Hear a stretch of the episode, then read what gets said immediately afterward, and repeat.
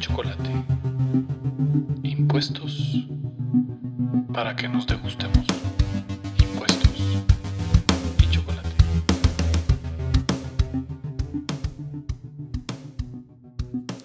Muy buen día y bienvenidos a un nuevo episodio de su podcast Impuestos y chocolate. Hoy vamos a tratar y continuar con el tema de los gastos deducibles desde la perspectiva de cuáles gastos son deducibles según nuestra ley. También vamos a ver un poco quiénes están obligados a llevar contabilidad porque tiene relación con los gastos y costos deducibles. Un dato curioso que tenemos para traer hoy es que eh, la ciudad de Gotham, de Batman, es una ciudad que tiene un tema muy interesante, una ciudad que sí existió en la Edad Media y que tiene que ver con impuestos. Entonces, Batman tiene una relación con impuestos de manera indirecta por el nombre de su ciudad. En la ciudad de Gotham, Inglaterra, en, un momento en el que, en la Edad Media, en el que se llevaba al rey a conocer su reino, se tenía la costumbre que eh, se construía una especie de carretera para que el rey conociera su nuevo reinado. De esa manera es que los habitantes de la ciudad de Gotham se hicieron pasar por locos. En la Edad Media se creía que la locura era contagiosa, a efectos de que los cobradores de impuestos se quedaran afuera de la ciudad Imagínense entonces que para dejar de pagar impuestos, la ciudad de Gotham, en Inglaterra, se hizo pasar por locos. Bien, ese es nuestro dato curioso hoy. Batman tiene una relación con los impuestos y con el tema tributario. John Stuart Mill dijo, los impuestos directos sobre el ingreso deben reservarse como un recurso extraordinario para los casos de urgencia nacional, en los cuales la necesidad de grandes ingresos adicionales hace desaparecer todas las objeciones. Esto obviamente no se cumple porque el impuesto a la renta es un impuesto casi, casi que mundial. Bien, ¿quiénes están obligados a llevar contabilidad y quiénes no? Esto es un tema que siempre me causa eh, algo un poco de duda, porque la gente pareciera que cree que si pago impuestos estoy obligado a llevar contabilidad y aún dentro del mundo de los contadores no está muy claro quiénes están obligados a llevar contabilidad. La contabilidad es una obligación legal únicamente para las personas que la ley les dice que tienen que llevar contabilidad.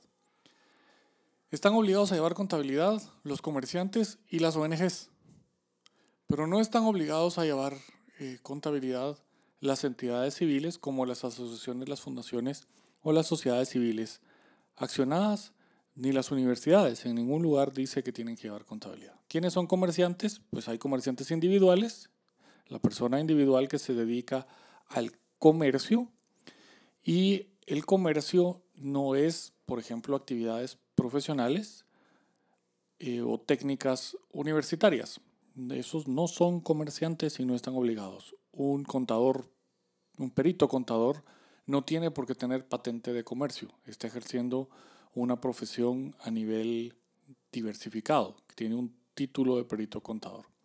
Los abogados, los como comerciante individual y está ejerciendo actividades que no lo son. Eh, otro tipo de actividades, las artísticas, tampoco son comerciantes. Ahora podemos volver comercio muchas de estas actividades. Eh, sí, cuando ya tengo un establecimiento abierto al público para de manera masiva tratar de prestar este tipo de servicios o vender bienes. Una galería de arte ya se convierte en un comerciante eh, de la misma manera que pudiera ser eh, un hospital o una clínica ya se convierte en una cuestión en el que busca una prestación masiva de los servicios médicos y ya no es el médico en su clínica ejerciendo la profesión, sino que allá hay una organización. Todas las sociedades mercantiles, mercantiles son comerciantes. Las sociedades civiles no son comerciantes y no ejercen el comercio. Bien, continuemos. Tenemos también que las universidades y las asociaciones, fundaciones, etcétera, etcétera, no son entidades que ejercen el comercio. Entonces no tenemos que obligarlos a llevar contabilidad bajo ninguna perspectiva. ¿Qué nos pide entonces la administración tributaria cuando nos va a hacer una fiscalización en el caso de los que están obligados a llevar contabilidad? Nos pide los libros balance general, estado de resultados, estado de flujos, estado de costo de producción y los libros puramente contables, diario eh, mayor centralizador y libro de inventarios. Los que no están obligados a llevar contabilidad, por lo tanto, tienen que simplemente presentar detalle de sus ingresos y detalle de sus costos y gastos deducibles. La ley dice que los comprobantes de pago del impuesto, lo cual me parece ridículo porque el comprobante de pago del impuesto lo extiende la administración tributaria. Entonces, bueno, está bien. Las auditorías de estados financieros, porque hay algunos contribuyentes que sí están obligados a tener estados financieros auditados, que son los contribuyentes especiales y los contribuyentes que están calificados como agentes de retención. Esto lo tengo que tener a disposición de la Administración Tributaria y la Administración Tributaria, cuando me hace los requerimientos de información, es a esta información a la que tiene acceso prácticamente inmediato. El sistema contable, para los que están obligados a llevar contabilidad, es el sistema contable de lo devengado. Eh, puede pedirse la opción de lo percibido en algún momento. Este concepto de lo devengado, lo percibido, es importante para definir el gasto que corresponde al periodo. La administración tributaria pues es eh, quien cuestiona muchas veces este tipo de cosas y pretende que la factura del pago de algún servicio corresponda al año en el cual se está haciendo la deducción, pero esto contradice el sistema de lo devengado. El gasto de energía eléctrica del mes de diciembre tiene una factura que probablemente fue emitida en el mes de enero y está pagada en el mes de febrero. Y eso la administración tributaria dice que no es gasto del periodo y hemos tenido ya experiencia de ver ese tipo de ajustes, pero este es un error de la administración tributaria en cuanto a la técnica contable porque el sistema de lo devengado me dice que debo registrar el gasto en el periodo en el que corresponde, aunque no lo haya pagado. Entonces, ¿cuál es la técnica contable? Creo la reserva del gasto, la provisión del gasto, y esa provisión es la que utilizo como gasto deducible y luego la compruebo en el, eh, con los documentos cuando los documentos se producen. También ha hecho, y es famoso el, erróneo criterio contable, pero ha hecho ese tipo de ajustes en el que dice que el, el costo de ventas solo es por las compras adquiridas en el periodo que se está haciendo la deducción. El costo de ventas es un, es un costo que se aplica respecto a la unidad vendida en el momento en el que ocurre la venta.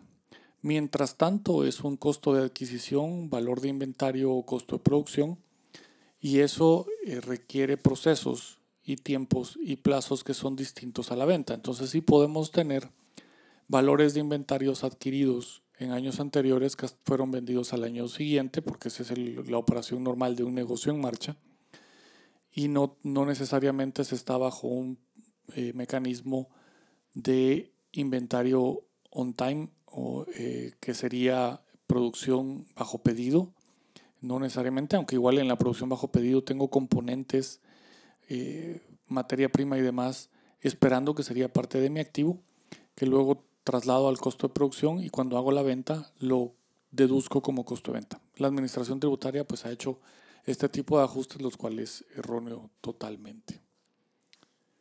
Nos da problemas eh, el sistema de lo devengado, porque obviamente el sistema de lo devengado eh, no tiene comprobantes porque el IVA se maneja sobre lo percibido. Entonces, eh, principalmente en la prestación de servicios, el IVA va sobre lo percibido. Entonces, eh, cuando se tienen los comprobantes, los comprobantes son de periodos posteriores al reconocimiento del gasto en la contabilidad y esto a la administración tributaria como que le hace cortocircuito y se les olvidan sus clases de contabilidad muchas veces y formulan esos ajustes.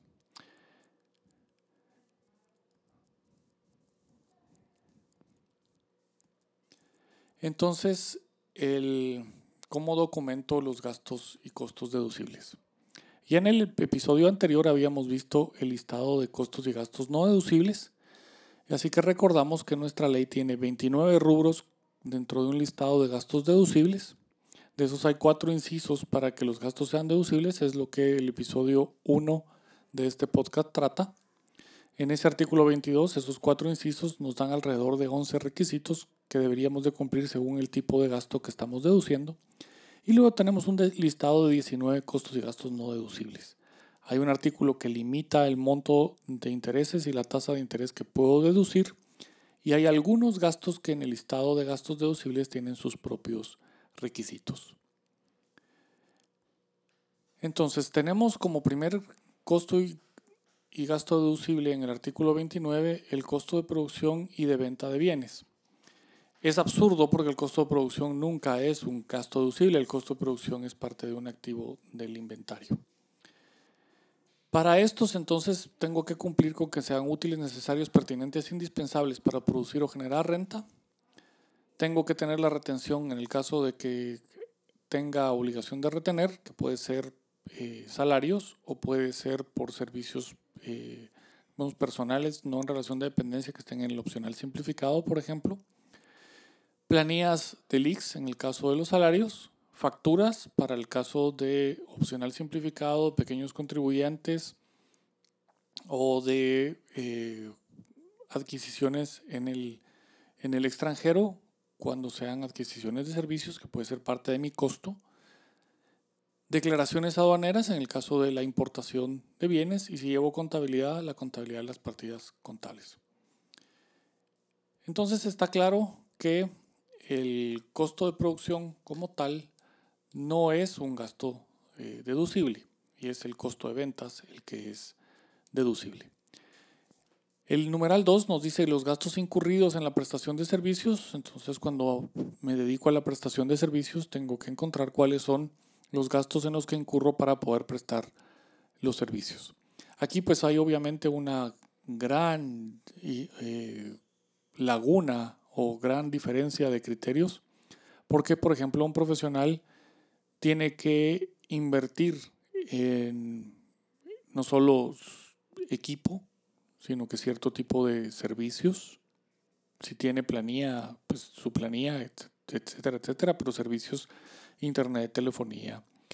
Eh, demás, obviamente tiene la utilización de, sus, de su vehículo, combustible, todos esos son gastos incurridos en la prestación de servicios, papelería, lo que fuera, pero hay una parte ahí eh, dudosa donde tenemos que ver cómo se materializa un servicio y cómo se hace posible la manifestación de esos servicios. Para efectos de procesos industriales o procesos comerciales, la regla que nos dice es que sean gastos útiles o necesarios para generar renta o para conservar la fuente generadora. ¿Y cuál es la fuente generadora en la prestación de servicios? La fuente generadora es la propia persona, entonces los gastos necesarios para su mantenimiento como persona y para su funcionalidad también son gastos incurridos en la prestación de servicios. En esto la Administración Tributaria obviamente los discute y no acepta eh, y pretende ajustar los gastos en ropa, los gastos en medicina, los gastos en cuidados médicos, los gastos en preventivos de, que son ligados a la salud, por ejemplo, el ir al gimnasio, el tener eh, terapia, el tener actividades eh, lúdicas, que son para conservar la fuente generadora de renta que en el caso de prestación de servicios, prestación de servicios profesionales o intelectuales es mantener el servicio eh, al nivel que se tiene y para eso tengo que mantener el cuerpo y la mente al nivel óptimo. Entonces aquí tenemos esa, esas discusiones. ¿Qué documentación necesito? Primero eh, necesito, si llevo contabilidad, que se tenga en la contabilidad. Si tengo contratos eh, para la prestación de servicios como proveedores míos también, necesito escritura o contrato privado protocolizado o facturas y las facturas con descripciones eh, lo más precisas posibles de cuál fue la prestación hecha. Aquí hago un paréntesis, la administración tributaria también pide la materialización de los servicios de alguna manera, reportes de horas, entregas de informes que yo pueda eh, demostrarle a la administración tributaria que el servicio efectivamente se prestó y hay una base tangible para ello. No está en la ley, pero es parte del criterio para determinar si son útiles, necesarios, pertinentes o indispensables para producir o generar rentas grabadas. El, número 3, gastos de transporte y combustibles. Esto también incluye gastos de mantenimiento de los vehículos, eh, etcétera. Y el transporte puede ser transporte propio o puede ser transporte con un tercero, taxis, Ubers y demás, siempre y cuando cuenten con la documentación como tal, que son eh, las facturas que debería entregarme ese medio de transporte si es un tercero. Si llevo contabilidad, tiene que estar en la contabilidad y si es sujeto que me prestó el servicio de transporte, está en un régimen que necesita retenciones, pues entonces tengo que haber hecho la retención. Tienen que ser útiles necesarios para producir o para conservar la fuente generadora de renta. Si tengo salarios, pues eh, los sueldos, salarios, aguinaldos, bonificaciones, comisiones, gratificaciones, dietas y otras remuneraciones en dinero también lo son. Tengo la limitante de los sueldos pagados a socios o consejeros de sociedades civiles y mercantiles, cónyuges y más parientes de ellos, solo el 10% de la renta bruta. Aquí en atención otra vez menciono, ya lo dije en el episodio anterior, que habla de socios y dentro de los socios no podemos contar a los accionistas porque la ley a los accionistas los llama accionistas y no socios. Entonces esto va a las sociedades denominadas de personas, no a las sociedades anónimas, ni a los socios de accionados de las sociedades en comandita por acciones, que son, serían los comanditarios accionados. la bonificación incentivo no paga X, lo pueden buscar en la sentencia de los expedientes 613-2003 y 649-2003 de la Corte de Constitucionalidad. Van a la página de la Corte de Constitucionalidad y ahí tienen una sección de jurisprudencia y se bajan la sentencia para tenerla a mano la bonificación incentivo no paga X, aun cuando la bonificación incentivo sea superior a 250 quetzales. Entonces, ¿necesito tener la planilla del X para que los sueldos y salarios sean deducibles? Sí, tuve que haber hecho las retenciones correspondientes, tanto del X, de la cuota laboral de X, como de impuesto a la renta. Lo tengo que tener registrado en contabilidad si llevo contabilidad y tengo que poder demostrar que esos salarios son útiles o necesarios para generar o conservar fuente generadora de renta. Número 5, tenemos el aguinaldo y la bonificación anual para los trabajadores del sector privado, es el famoso bono 14, que serán deducibles hasta el 100% del salario mensual. También tengo que cumplir con lo dicho anteriormente, la contabilidad, las planillas del IX y que sean útiles y necesarios. Las cuotas patronales pagados al IX, IRTRA el INTECAP son gasto deducible. Las cuotas patronales si vamos a la clasificación de los tributos, las cuotas patronales del IX, IRTRA e INTECAP son básicamente un impuesto a la planilla. En el caso del IRTRA y del INTECAP pudiéramos decir que son una contribución especial, pero bueno, están eh, acá separadas como cuotas específicas y son deducibles, las cuotas patronales. ¿Qué necesito? Pues obviamente necesito la planilla y el recibo del IX, igual que eh, si me emitieran recibos independientes el IRTRA y el INTECAP, pues tendría que tener de ellos también. Y aquí me van a pedir que mi planilla, la que estoy pagando esas cuotas patronales, esté vinculada con los procesos de producción o de conservación de la fuente. porque eso es un requisito para todo gasto deducible. Las asignaciones patronales, este es el número 7, que hace para planes de jubilaciones, pensiones y primas de la previsión social y para seguros de retiro, pensiones, seguros médicos, de planes colectivos en beneficio exclusivo de los trabajadores y familiares de estos. Obviamente, si yo estoy asegurando la planilla contra accidente o enfermedad, pero todo eso me lo pagan a mi patrono, este no sería un gasto deducible, esto tiene que ser en beneficio de los trabajadores. ¿Qué me piden? Pues obviamente lo mismo, la contabilidad como tal y demás, los recibos de las entidades aseguradas o las, o las, si son planes de pensiones y demás que manejan bancos o aseguradoras y demás, en el caso que sea facturado, pues la factura y en el caso que son bancos directamente, los recibos bancarios por estos pagos y que sean de nuevo útiles o necesarios para conservar la fuente generadora de renta o para generar renta. Las indemnizaciones pagadas por la terminación de la relación laboral son deducibles. También puedo usar un método de reserva si voy constituyendo una reserva sobre eh, las planillas para efectos de pagar indemnizaciones en el momento que corresponda. Nuestra ley dice que el 8.33 del total de las remuneraciones anuales es lo que puedo deducir como reserva. Ojo que la reserva la puedo hacer mayor si mi giro de negocio o si yo llevo contabilidad con base en normas internacionales de contabilidad y NIFs, mi reserva puede ser mayor por necesidad de estudios actuariales. Pero esto, eh, la deducción siempre, si voy al método reserva, es 8.33. Si tengo que pagar indemnizaciones arriba de la reserva que tengo constituida, entonces únicamente eh, tengo que, eh, y, y esas indemnizaciones son mayores, lo que tengo que hacer es consumir la reserva primero y luego el exceso que tuve que pagar efectivamente lo declaro también como deducible. Tengo entonces que tenerlo en la contabilidad porque no puedo hacer reservas si no llevo contabilidad. Esto es, digamos, muy importante de, tener presente. Los recibos bancos eh, y demás cuando, cuando sean estos y que sean esa utilidad y necesidad. Vamos al 9.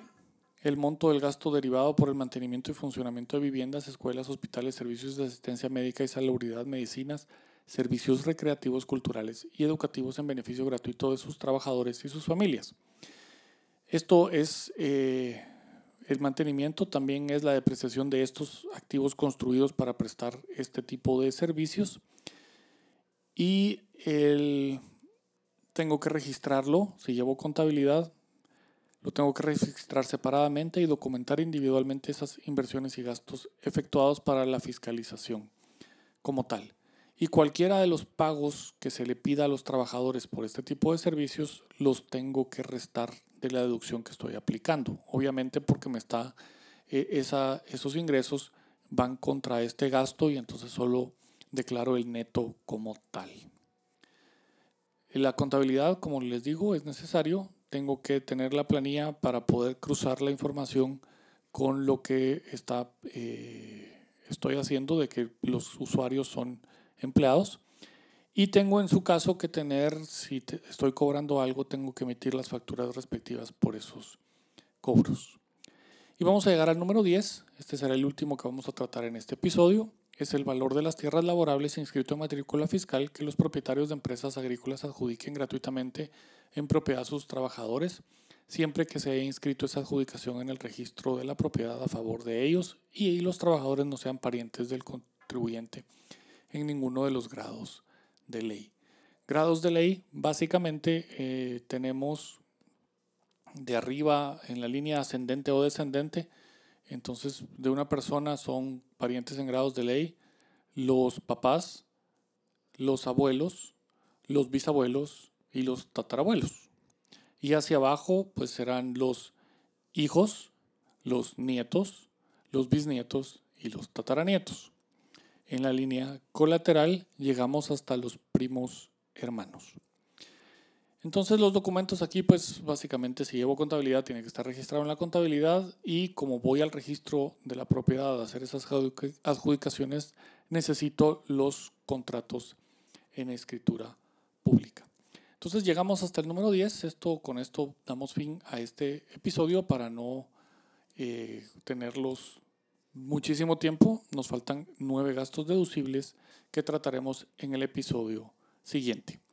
Por favor, cuéntenle a sus conocidos que tengan que ver con el manejo de impuestos o que paguen impuestos, que nos escuchen, que se suscriban, suscríbanse y activen las notificaciones para tener los episodios cada vez que salen. También si quieren más información en nuestro eh, Patreon, la página patreon.com, P-A-T-R-E-O-N.com, nos pueden encontrar buscando a Mario Archila como creador.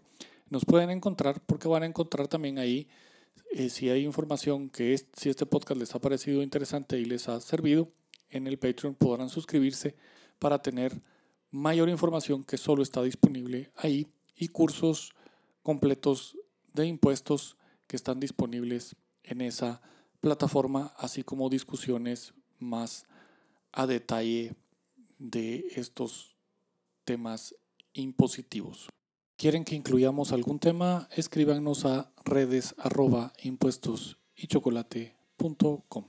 Entonces los dejo, ha sido un gusto, paguemos lo que la ley dice que paguemos, ni más ni menos.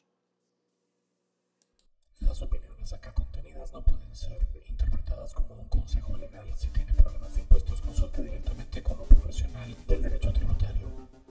Las opiniones acá autoría de sus autores.